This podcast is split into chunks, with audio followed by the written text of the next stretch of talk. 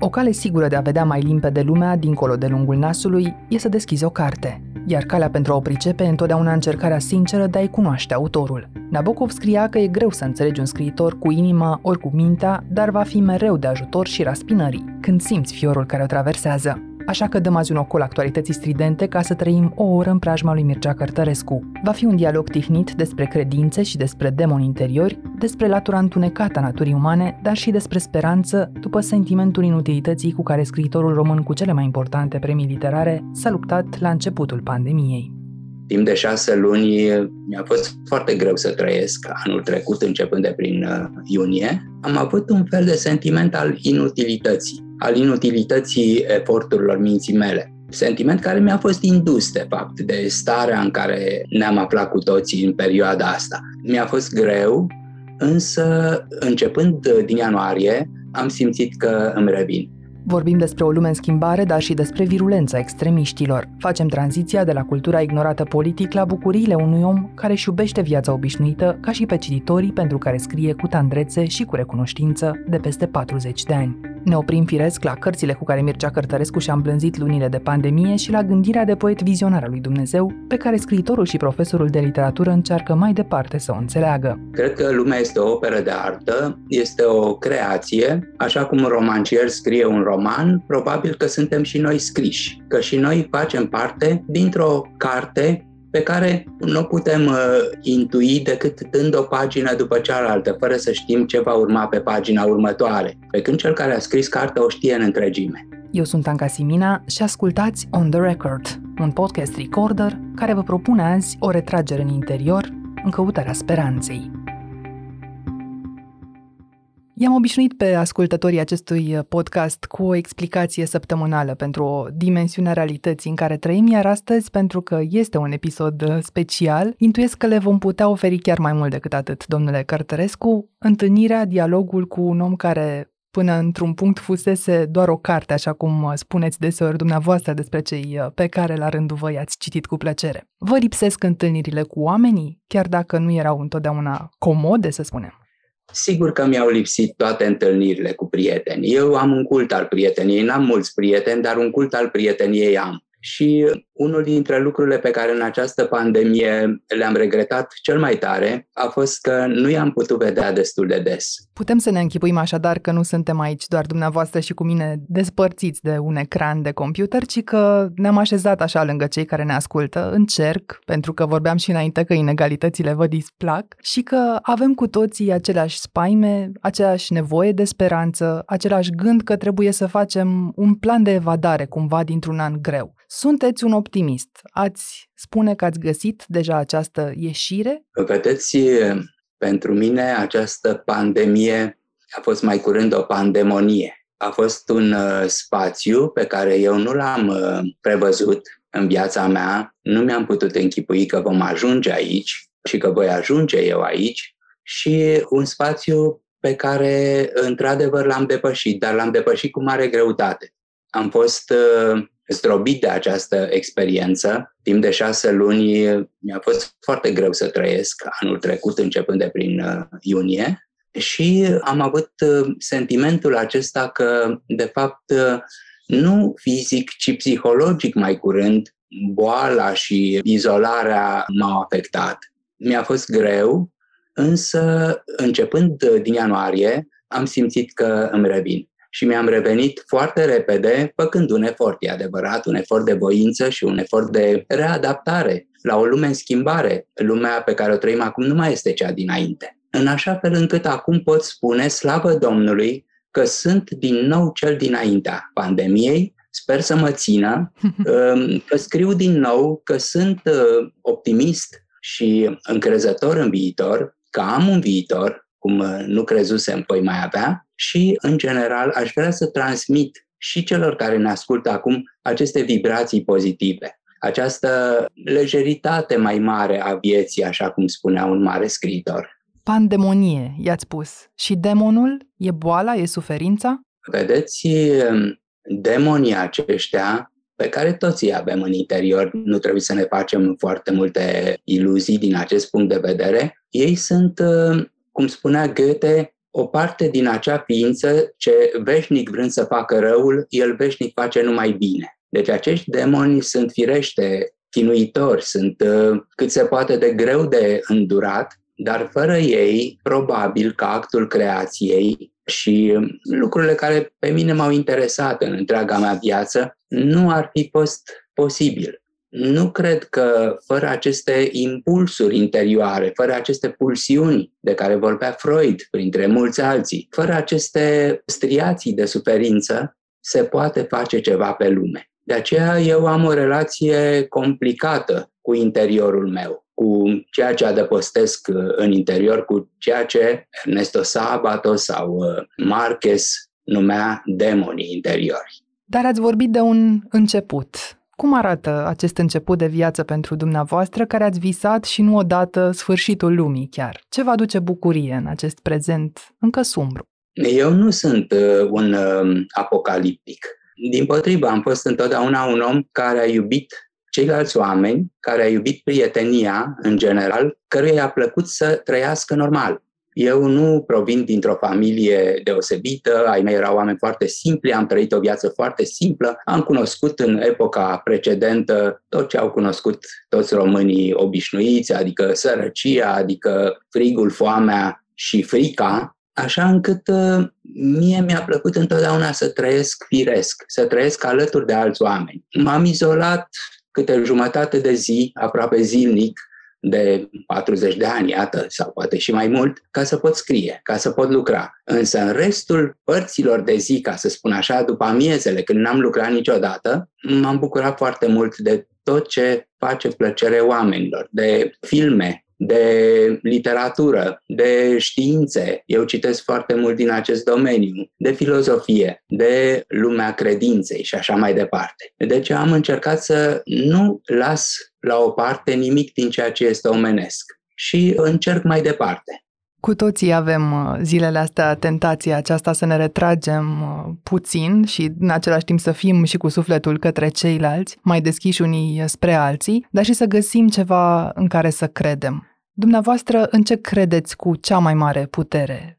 Vedeți însuși acest cuvânt credință este un cuvânt pentru mine enigmatic. Ce înseamnă să crezi? Pentru că, de pildă, Wittgenstein spunea între cele două fraze, cred că mâine va ploua și cred în Dumnezeu, este o prăpastie de netrecut. De fapt, nu sunt aceleași cuvinte. Este un cuvânt care, de fapt, definește două lucruri total, total diferite. Ce înseamnă să crezi într-un lucru, să crezi cu adevărat? Se spunea în uh, Evanghelii, dacă ai credință doar cât un bob de muștar, vei putea spune muntelui să se arunce în mare și muntele se va arunca. Cine dintre oameni are această credință? Această credință divină, dincolo de orizonturile noastre omenesc prea omenești. Noi putem crede în uh, lucruri terestre, Putem crede în uh, dragoste, de pildă. Putem crede în noi înșine. Putem crede în o anumită formă de artă. Putem crede în uh, cineva care nu ne-a trădat niciodată. Avem multe feluri de credință în noi. E adevărat, este foarte important să crezi în tine, în primul rând, când ești un artist. Dacă nu crezi în tine, nimeni nu va mai crede în tine vreodată. Nu poți face nimic, nu poți scrie nicio carte, nu poți face nicio operă importantă în orice domeniu artistic dacă nu crezi în tine și dacă nu crezi în arta ta. Aceste lucruri sunt uh, absolut fundamentale credința adevărată, dacă vreți, ca să vă dau un singur exemplu, credința adevărată în propria ta artă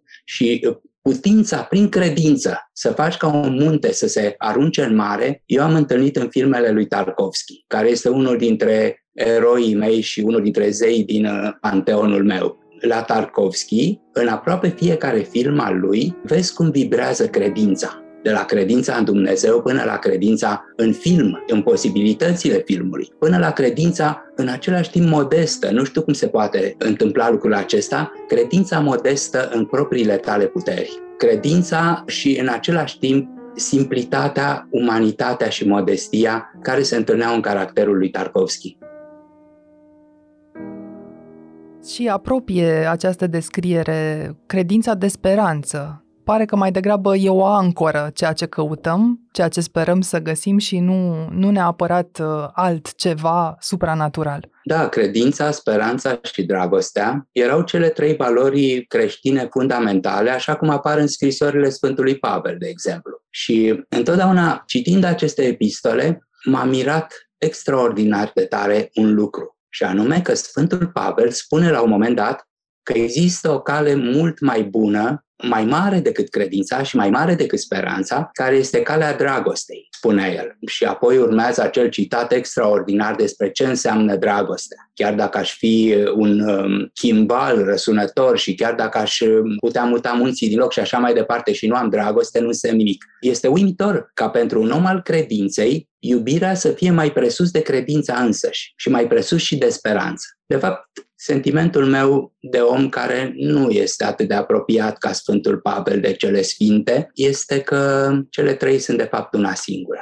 Credința și speranța sunt luminate de dragoste și alcătuiesc un fel de trinitate. Este foarte plăcut ca ele să existe în noi într-un fel și să se transforme una între alta permanent. Ați povestit cândva la Cluj, cred, că ați încercat, citind cam tot ce se poate citi, să înțelegeți gândirea de poet vizionar al lui Dumnezeu. V-a reușit sau ați simțit că vă reușește? Până astăzi, cred că lumea este o operă de artă, este o creație, așa cum un romancier scrie un roman, probabil că suntem și noi scriși, că și noi facem parte dintr-o carte pe care nu putem uh, intui decât dând o pagină după cealaltă, fără să știm ce va urma pe pagina următoare. Asta înseamnă că noi cunoaștem trecutul, dar nu putem avea decât o foarte vagă intuiție a viitorului. Pe când cel care a scris cartea o știe în întregime. Nu mai trebuie să o citească, el o știe, o știe pagină de pagină cu trecutul, cu prezentul și cu viitorul ei. Da, întotdeauna, ca pe orice om, cred eu, pe mine m-a preocupat această lume, această lume în care trăim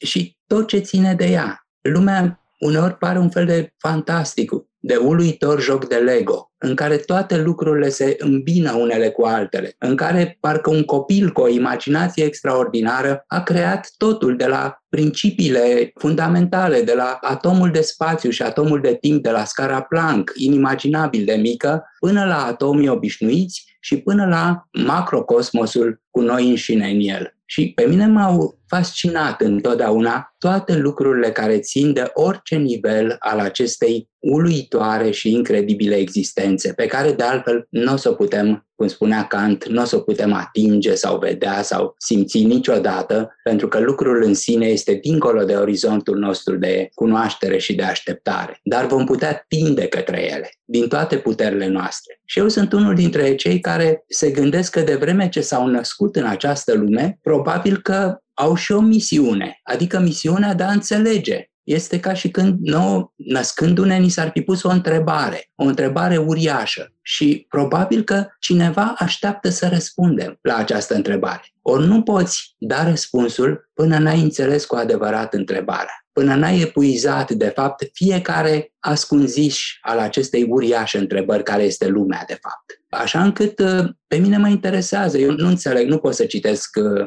ecuații matematice dar citesc foarte mult despre matematică, cărți de popularizare, cărți despre mari matematicieni, pentru că eu înțeleg că așa cum când mănânci pește pui oasele pe marginea farfuriei, aceste oase sunt structura matematică a lumii. Lumea are ca o satură formulele acestea matematice pe care eu nu le pot citi, adică la care mă gândesc foarte des și îi fericesc pe cei care le înțeleg, pe matematicieni și pe oamenii mai deștepți decât mine din punctul ăsta de vedere. Dar citesc uh, din toate zonele cunoașterii, din fizică, din fizica cuantică, citesc din biologie, citesc din embriologie, citesc din orice domeniu îmi cade sub ochi. Și mă preocupă mult mai multe lucruri, nu numai cele pe care le pot uh, atinge prin lectură, ci și multe, multe altele, tot felul de nebunii. În teoria postmodernă se spune un om ar trebui să facă surfing, asta este expresia, să facă surfing pe toate zonele vieții sale, pe toate pistele cunoașterii. Asta încerc și eu să fac și, din fericire, asta îmi place, asta mă interesează. Iubesc foarte mult acest surfing pe care îl fac zilnic. Dar, vedeți, e nevoie de un echilibru acolo pe care nu toți reușim să-l avem sau nu toți reușim de câte ori ne-ar plăcea să-l avem. Dar ce cărți, ce ritmuri uh, v-au uh, îndulcit aceste ultime luni, mai ales că îmi povesteați că din iunie nu v-a fost tocmai ușor. Ce cărți v-au îmblânzit pandemia? Într-adevăr, una dintre consecințele faptului că nu m-am simțit bine vreo jumătate de an anul trecut a fost și faptul că nu mai suportam să citesc. Nu mai suportam să citesc, firește n-am scris aproape nimic tot anul trecut, dar în orice caz mi-a fost foarte, foarte greu să mai citesc pentru că am avut un fel de sentiment al inutilității, al inutilității eforturilor minții mele sentiment care mi-a fost indus, de fapt, de starea în care ne-am aflat cu toții în perioada asta. Și atunci, în afară de câteva lecturi foarte specializate pe care a trebuit să le fac în vederea scrierilor mele și așa mai departe, nu prea am mai uh, citit, mai ales literatură. Aș spune, am rămas foarte în urmă cu lectura de literatură. Eu citesc în general, nu aș spune că citesc foarte mulți autori contemporani, îi citesc pe cei care mi se par foarte buni și români și străini, dar nu pe toți. Și citesc mai ales uh, lucruri care mie mi-au plăcut toată viața care mi-au plăcut întotdeauna. Deci recitesc. Lectura mea adevărată e relectura. Așa încât uh, am eu obiceiul acesta de a reciti Dostoevski în fiecare an, de a reciti Biblia aproape în fiecare an, de la un capăt la celălalt, de a reciti Kafka, Thomas Pynchon, câțiva dintre autorii uriași care m-au făcut și pe mine, ca să spun așa. Citesc și poezie, am citit foarte multă poezie, de fapt, anul trecut, pentru că nu mai puteam suporta să citesc cărți mai mari și mai groase, așa că citeam texte mai scurte. Scoteam din când în când din uh, biblioteca mea, la întâmplare, câte o carte de versuri și mă prindea seara, se întuneca, stând cu umărul proptit de bibliotecă și citind în picioare din cartea respectivă. De pildă, așa am citit în întregime, în câteva ore, Catulus, care este un poet care a trăit în vremea lui Iulius Cezar și care ar fi putut scrie o bună parte din textele lui și astăzi. Ar fi putut fi un domist, ca să zicem așa, în poezie, nu foarte deosebit de cei de astăzi. Ați și scris poezie, nu doar că ați citit-o în aceste ultime luni. Cred că dacă ar fi să punem așa acestui an complicat câteva borne literare, l-ați început prin publicarea creionului de tâmplărie, la câteva luni după ce ieșise de sub tipartă Melancolia, și l-ați încheiat cu o sută de poeme strânse în volumul Nu striga niciodată ajutor. Nu voi scormoni acum după versuri pe care să le citez aici, pentru că lectura e până la urmă, așa cum tocmai povesteați, un ritual personal, dar m-aș opri totuși la acest strigăt de ajutor care vine ca un ecou din uh, romanul Solenoid, apărut acum și în franceză, să facem și această paranteză în format poș. Ce v-a întărit acest uh, sentiment că strigătul după ajutor e o pierdere de timp în lumea și în vremurile în care trăim? Am publicat Solenoid, care a fost ultimul meu roman publicat, în 2015, uh, deci acum șase ani. De atunci eu am mai publicat opt cărți de diferite feluri. Însă, dintre ele, aș spune eu că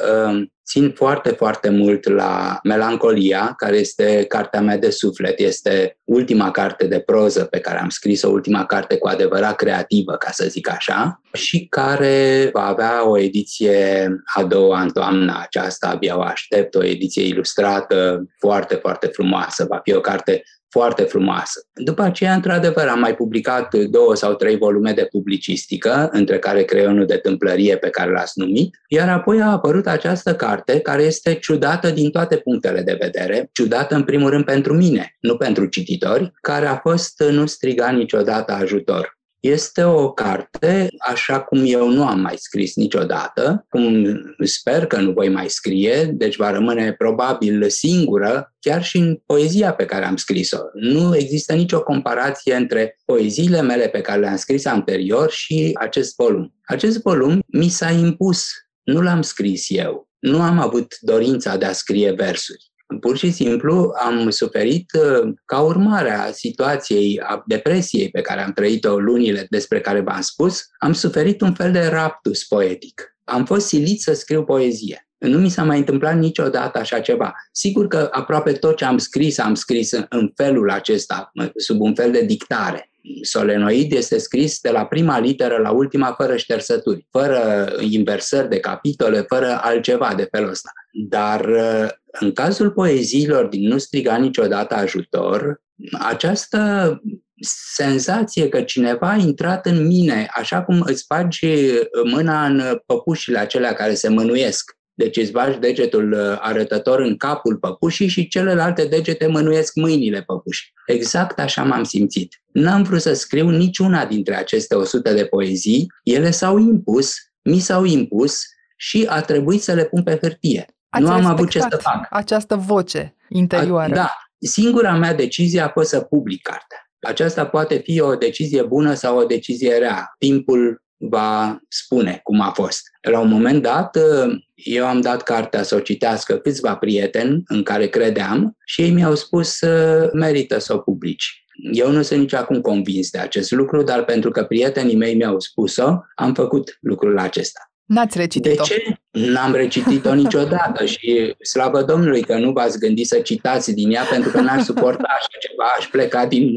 din emisiune, ca să zic așa. Cu toate acestea, mie mi se pare o carte extraordinar de importantă pentru mine, pentru mine, pentru rezistența mea din această perioadă, pentru faptul că am supraviețuit. Nu pot uh, să-mi exprim recunoștința mai mult decât uh, am făcut-o publicând cartea respectivă.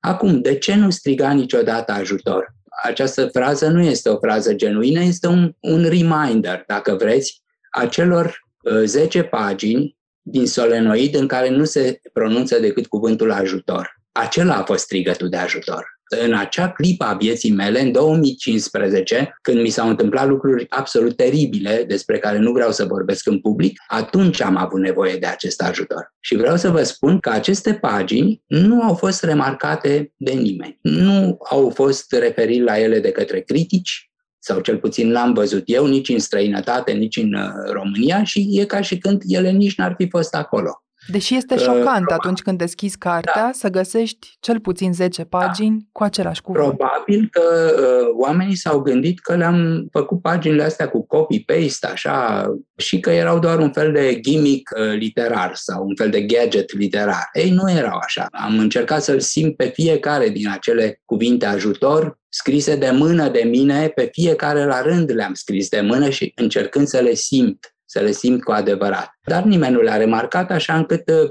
primul vers și titlul cărții următoare despre ajutor, la asta se referă. Nu striga ajutor, fiindcă nu o să te audă nimeni. Și de ce nu o să te audă nimeni? Când cineva strigă ajutor, el este într-o situație de pericol. Iar această situație de pericol îi îndepărtează pe cei mai mulți oameni. Ați observat că pe stradă, dacă e atacată o femeie de pildă sau dacă altcineva, o persoană oarecare, este în pericol, oamenii se depărtează. Cu puține excepții, că mai sunt și oameni buni, dar cei mai mulți pleacă pentru că strigătul de ajutor se confundă cu un strigă de avertizare. Aici este ceva rău, aici este un dușman, aici este ceva care poate să degenereze și de aceea oamenii se îndepărtează. Cea mai proastă strategie când vrei să te ajute cineva este să strigi ajutor. Și atunci cum depășești momentul dacă nici consumând energia sau pasta pixului cu care ați scris uh, nu s-a epuizat strigătul, nici strigătul în sine nu reușește să cheme pe nimeni, cum și de ce te agăți ca să rămâi totuși în picioare? Vedeți, nici uh, un text fundamental, nu ca al meu, cum este La poarta legii a lui Franz Kafka, nu a convins pe nimeni din punct de vedere teologic sau religios. A convins literar. Eu sper ca și această carte să convingă într-un fel literar, nu psihologic, nu uh, ideologic, nu teologic, în niciun fel decât estetic. Dacă miza acestei cărți nu ține estetic, ea nu va ține în niciun alt fel. Dar sunt totuși 150 uh, de milioane de oameni care au trecut prin boală în ultimele luni și probabil milioane dintre ei care au înaintat greoi prin aceeași șceață a minții de care vorbeați. Credeți că va schimba asta lumea în care trăim? Strigătul lor de ajutor, e adevărat, nu l-am auzit și foarte mulți oameni nici nu cred în el, nici nu cred în morții care au murit, nici nu cred în uh, metodele de profilaxie și așa mai departe. Sunt foarte, foarte mulți oameni care din cauza că proliferează aceste fake news care au uh, rolul de a crea confuzie, pur și simplu, cum știm cu toții foarte bine, cum vedem tot timpul, uh, nu cred în ce e de crezut și cred în ce nu e de crezut. Eu cred că oamenii au dat dovadă de eroism în această perioadă, cei mai mulți dintre ei. Firește, ne referim în primul rând la medici. Eu am o infinită recunoștință pentru ei și pentru oamenii care au dat speranță, pentru formatorii de opinie care nu s-au lăsat, ci au vorbit tot timpul în favoarea tuturor măsurilor care au trebuit luate în perioada asta și pentru toți cei care și-au păstrat încă speranța. Oamenii vor trece și de acest moment, așa cum au trecut de nenumărate altele, și își vor continua viața, dar nu știu dacă viața va mai rămâne aceeași. Vor fi lucruri câștigate și lucruri pierdute, aș spune eu. Poate e banal ce spun sau pare așa vulgar, măsurile de igienă oamenii vor respecta mult mai mult igiena de acum încolo. Vor da mult mai mare atenție spălatului pe mâini, de pildă. Vor uh, fi mai uh, atenți cu atingerile și așa mai departe. Rău va fi că oamenii, trecând prin acest dezastru, s-au modificat ei înșiși. Rău este că vor fi mai uh, mefienți, vor fi mai temători, vor fi mai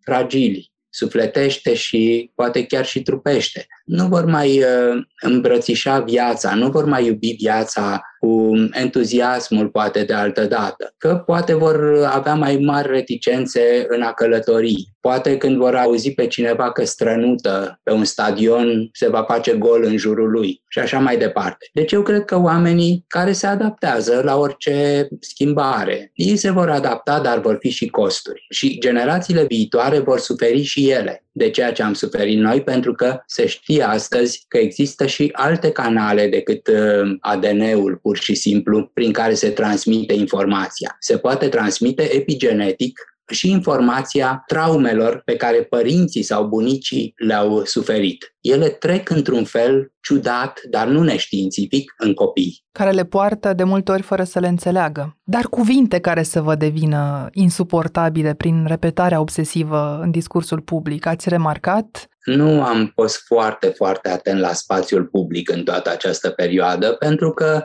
sunt un om pățit. Sunt un om care a suferit foarte tare, a ieșit, s-a expus foarte tare timp de vreo 10 ani în spațiul public, am scris articole politice, am scris lucruri pe care le-aș scrie și mai departe. Nu asta este problema. Dar faptul că am fost apoi foarte expus tuturor consecințelor negative m-a făcut mai sfios. Însă, într-adevăr, dacă vorbim despre discursurile publice, trebuie să spun ceea ce a observat toată lumea, că în ultima vreme discursul public s-a radicalizat în sensul unui discurs de extremă dreaptă, pe care noi nu l-am mai avut cel puțin din vremea lui Corneliu Vadim Tudor și care astăzi cunoaște o recrudescență demnă de a fi luată în seamă, inclusiv la nivel juridic, să spunem așa. Deci a apărut iarăși discursul antisemit, foarte puternic. A apărut iarăși discursul uh, totalitarist, au apărut liste cu condamnări la moarte, am văzut câteva dintre ele în ultima vreme. A apărut un limbaj de o violență absolut uh, înspăimântătoare și reprobabilă. Deci toate aceste lucruri ar trebui luate în serios, pentru că nu sunt uh, niște jucării. Toată această întoarcere la vremurile legionare, toată această defilare cu discriminări între oameni, cu ură rasială, lucrurile acestea nu-mi plac absolut deloc și eu cred că sunt absolut uh, definitorii, într-un fel, pentru epoca aceasta a pandemiei. Deci ele au adăugat și mai multă abjecție, să spunem așa, celei pe care deja o trăiam. Dar uh, personajele, vocile care propagă aceste idei și care până la urmă au revigorat curentele extremiste de care vorbeați, aceste voci ce sentimente vă trezesc? Le urmăriți cu atenție sau considerați că sunt într-adevăr periculoase sau sunt voci ca oricare altele care se vor stinge la un moment dat Depinde de noi dacă se vor stinge sau dacă vor continua. Acum câțiva ani, pe vremea lui Dragnea, a venit cineva din Suedia cu un cuvânt uh, neplăcut uh, cu conotații sexuale ca număr de mașină. Ei, acel cuvânt a fost preluat de o bună parte din uh, publicul democratic, cu mare entuziasm, pentru că era un cuvânt împotriva PSD-ului. Și eu atunci am spus, este inacceptabil să folosim acest cuvânt în discursul public democratic. Și mi-am luat-o mi-am luat-o foarte tare chiar și de la prieteni apropiați. Ei, eu cred că am avut dreptate pentru că acel cuvânt s-a întors acum împotriva noastră și lumea și atmosfera din jurul acelui cuvânt, care ține de galeriile de fotbal și așa mai departe, de anumite subculturi ale noastre, acel cuvânt s-a întors împotriva celor care îl primiseră cu entuziasm. Diaspora s-a întors împotriva lumii democratice, nu toată, firește, doar o, o bună parte din ea, așa încât uh, Până la urmă este vorba despre un grup de oameni, un mare grup de oameni, care este produsul educației dezastroase pe care am avut-o de 30 de ani încoace. Nu mă mai refer și la cea comunistă. Dar de 30 de ani încoace, sistemul nostru de educație a produs exact acești oameni. Adică în loc să producă cultură, a produs incultură și în loc să producă, știu eu, mândrie pentru tot ceea ce poate face mintea omenească, a produs dispreț pentru asta. Dispreț pentru intelectual, dispreț pentru elite, dispreț pentru oricine face ceva bun în țara asta. Asta este problema noastră, una dintre multele, în clipa de față. Și trista întâmplare este că această întoarcere a mesajelor de care vorbeați se petrece tocmai în același loc al pieței Victoriei, în care ne-am văzut de departe la 10 august, la 11 august și așa mai departe. Da, pentru că acel cuvânt ca și bâta are două capete și noi trăim acum celălalt capăt. Asta este. Nu ne puteam aștepta la o reacție legitimă din partea unei, uh, știu eu, unei subculturi, așa cum a fost aceea. Sper că statul român, care în momentul acesta este pe niște baze democratice solide, cum n-a mai fost de multă vreme, sper că statul român va avea și înțelepciunea, și voința politică, și mijloacele nu să distrugă sau să desființeze, așa ceva este imposibil, dar să limiteze, să limiteze influențele de felul acesta, să nu mai auzim discursuri antisemite, să nu mai auzim uh, discursuri uh, mahalagești sau uh, alte lucruri de felul acesta în spațiul public. Un sistem de educație care produce incultură e dublat de o armată de politicieni care îi ignoră pe artiști oricâte merite li s-ar recunoaște în afara României. De ce crede Mircea Cărtărescu că nu trăim o epocă bună pentru tinerii artiști, dar și cât îi lipsesc întâlnirile cu cititorii, oriunde în lume, aflați în câteva clipe. Revenim! Aqua Carpatica din România, patria apelor minerale. Chiar dacă sunt, cum spuneați, tot mai puțini cei care reușesc să iasă întregi din școală, pe unii înghite conformismul, pe alții, iată, îi uh, mutilează ceea ce trăiesc. Nu e totuși vreo noutate că vă sunt dragi tinerii. Puștiul visător cu preocupări stranii e de altfel personaj omniprezent al ficțiunii dumneavoastră, dar în general vă raportați la tineri cu foarte multă îngăduință și cu mult drag. Și chiar acum câteva luni am remarcat uh, într-un experiment conversațional interesant că v-ați lăsat pe mâna unor tineri scriitori cărora le-ați spus franc între altele că nu trăim vremuri bune să fii tânăr. Cum așa? La ce capcane vă gândiți pentru generațiile astea?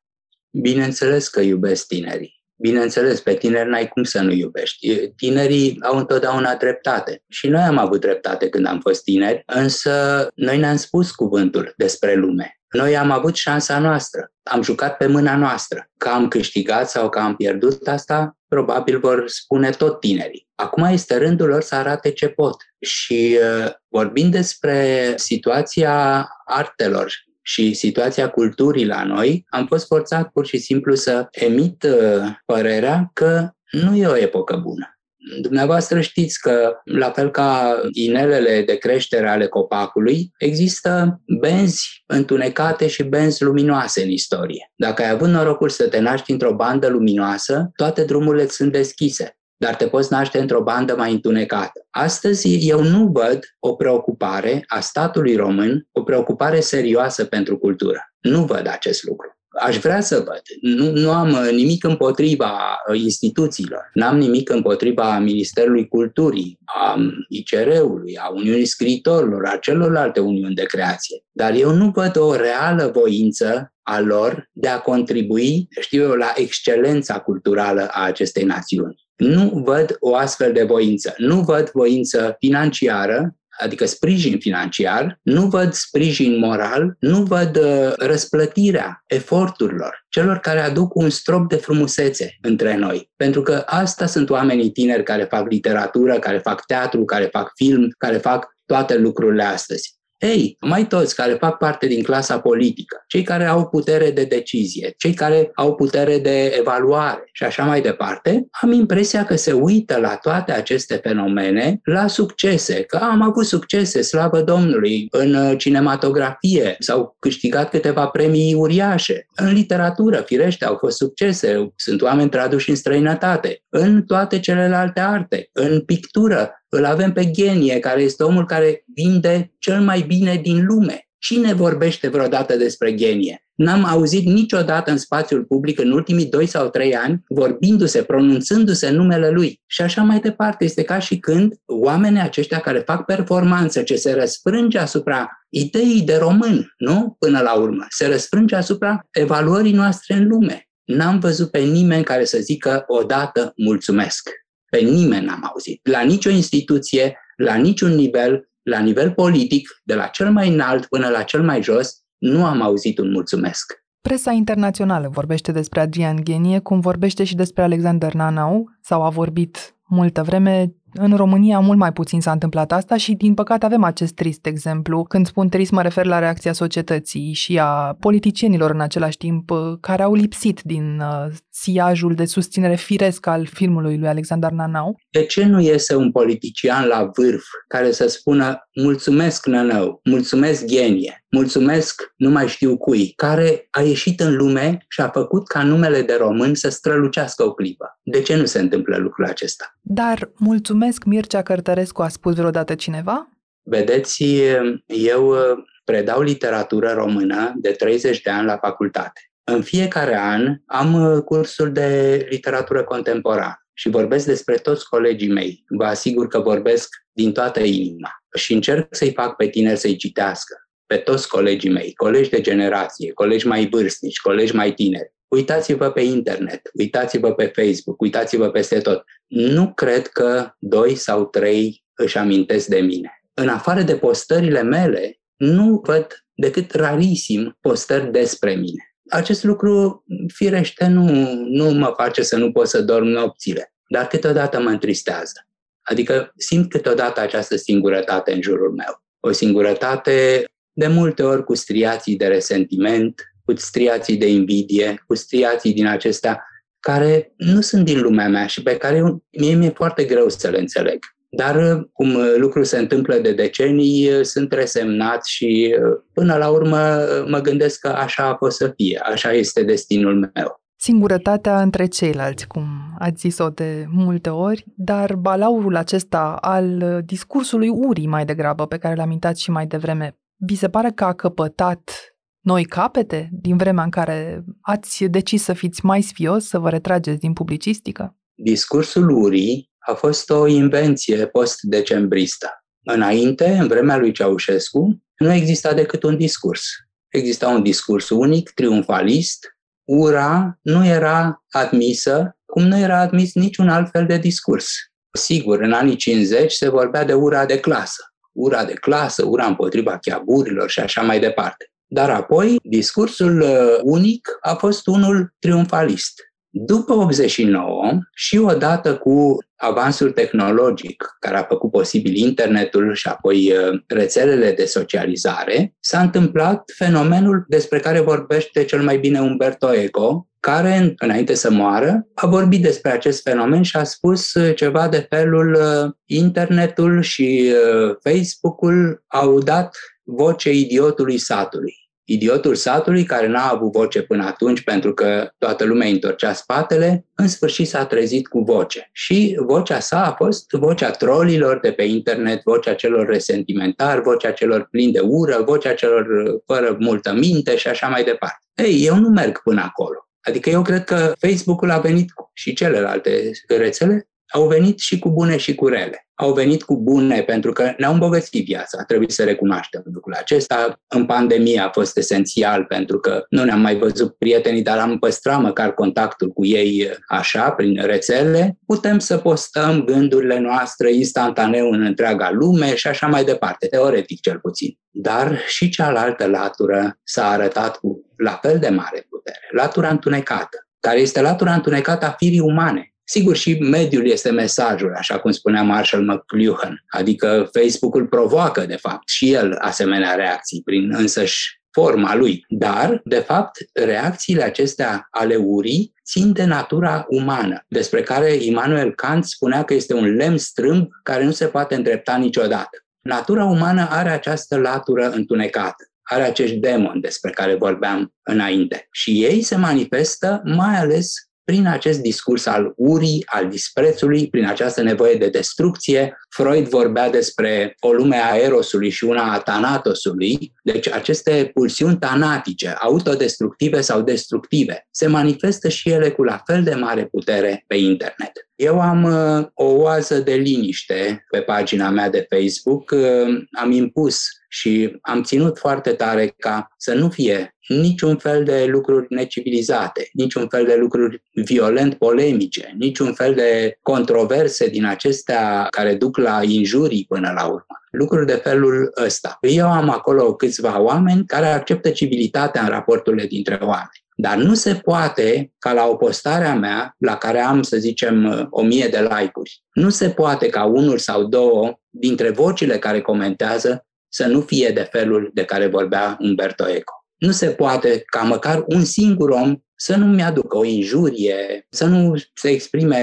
urât, violent, pornografic sau mai știu eu cum. Sigur, este unul la o mie sau sunt doi la o mie, dar ei se văd cel mai bine. Și vă amintesc întotdeauna că există mult mai mulți. Nu știu, eu nici nu cred că există atât de mulți. Cred că e de ajuns să fie câteva sute în tot uh, Facebook-ul românesc sau câteva mii. Deci, uh, unul din 500 de oameni, dacă este așa, el reușește totuși să-și împrăștie veninul. Sunt și pe contul dumneavoastră de Facebook, uh, de care vorbiți, sunt și în jurnalul dumneavoastră, publicat deja în mai multe volume. Sunt luni de tăcere asumată, Plănuiți aceste luni sabatice de regulă sau mai degrabă mă interesează dacă ieșiți mai limpede sau mai singur din aceste perioade? Da, din când în când uh, mă gândesc că îmi cam pierd timpul așa pe Facebook, ca multă lume, și atunci ce să fac? Mai închid taraba din când în când, câte o lună, câte două. Și câteodată e bine, câteodată nu prea, pentru că mă simt cam însingurat după aceea fiindcă sunt obișnuit să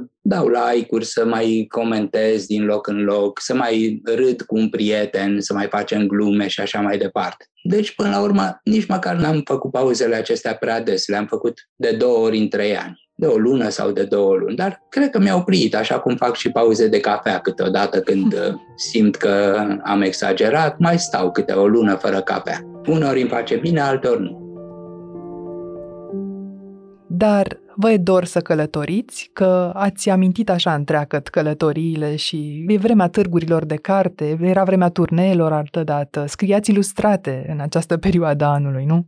Până în 2020, eu mergeam cam la 10-15 festivaluri internaționale în fiecare an. Acestea îmi lipsesc cel mai tare. Mergeam și la festivaluri și în uh, România, unele foarte, foarte frumoase, de care mi-amintesc cu mare plăcere. Deci eu am fost întotdeauna un mare, mare iubitor de călătorii. Cred că este cea mai mare pasiune a vieții mele și acum când mă voi pensiona anul acesta, mi-am și făcut așa un fel de plan să călătoresc și mai mult decât înainte. Și sper să reușesc dacă mă va lăsa pandemia despre care vorbim cu toți. Deci îmi lipsesc evenimentele literare. Am fost în ultima vreme în America de Sud, am descoperit America de Sud, am fost la Bogota, am fost uh, în Mexico City, am fost în Guadalajara. Urma să merg în Argentina când uh, tocmai a venit pandemia și n-am mai putut să merg. Toate aceste lucruri îmi lipsesc foarte tare pentru că atunci în aceste festivaluri era o lume întreagă în jurul meu. Simțeam căldura oamenilor care mi-au citit cărțile. Am avut câteva întâlniri foarte, foarte emoționante la Cartagena,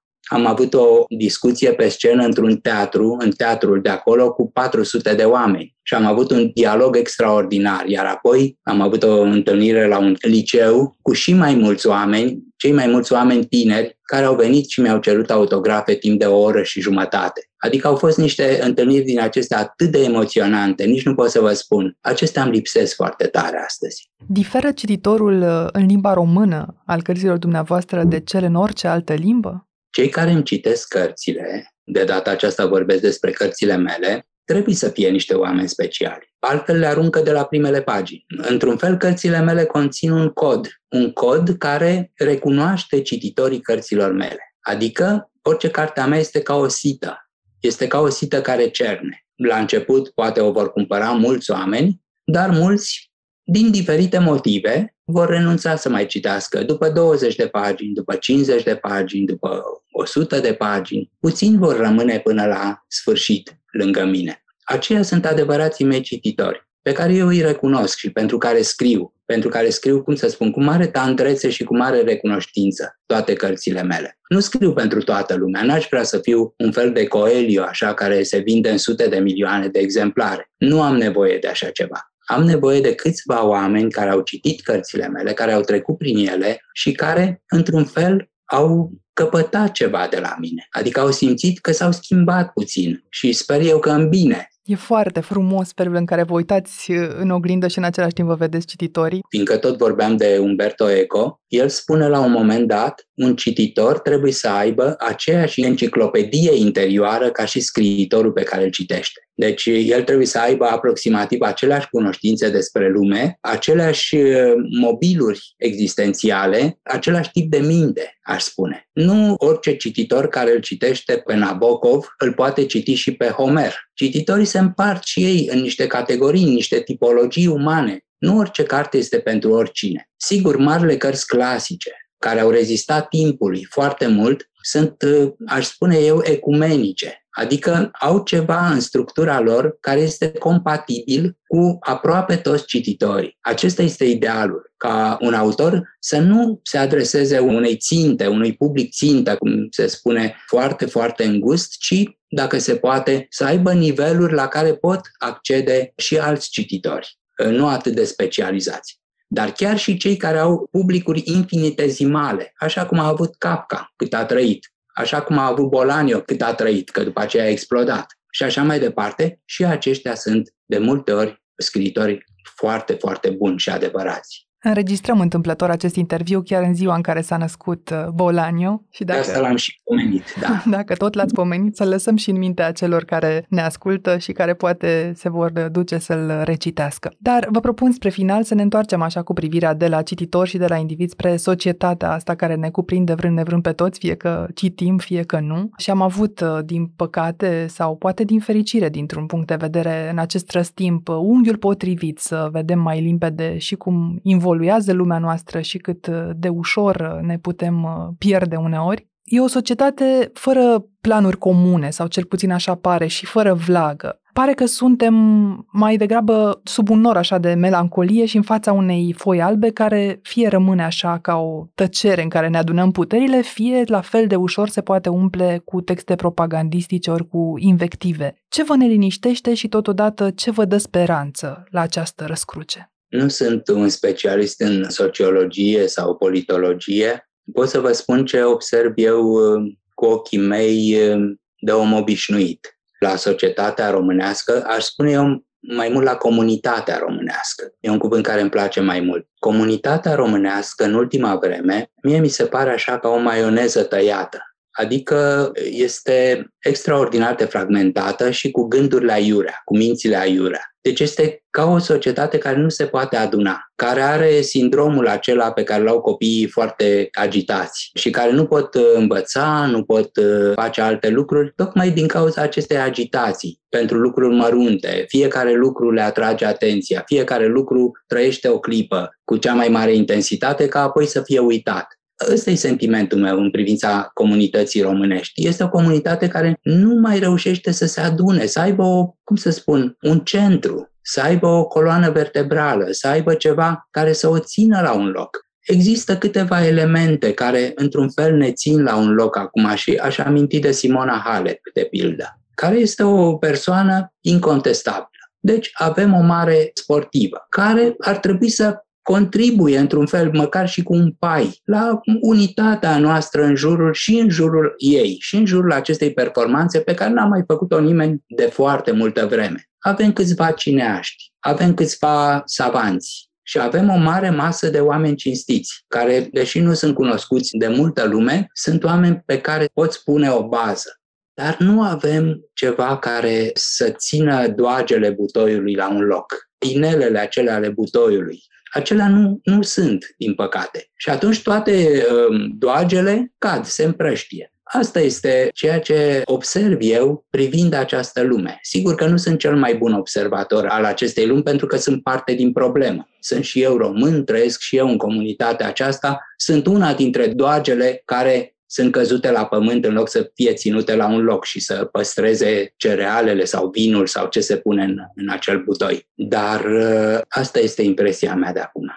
Și chiar așa ca un pixel în interiorul acestei imagini a doagelor prăbușite, rezistă încă iluzia că România se va schimba în bine pentru dumneavoastră?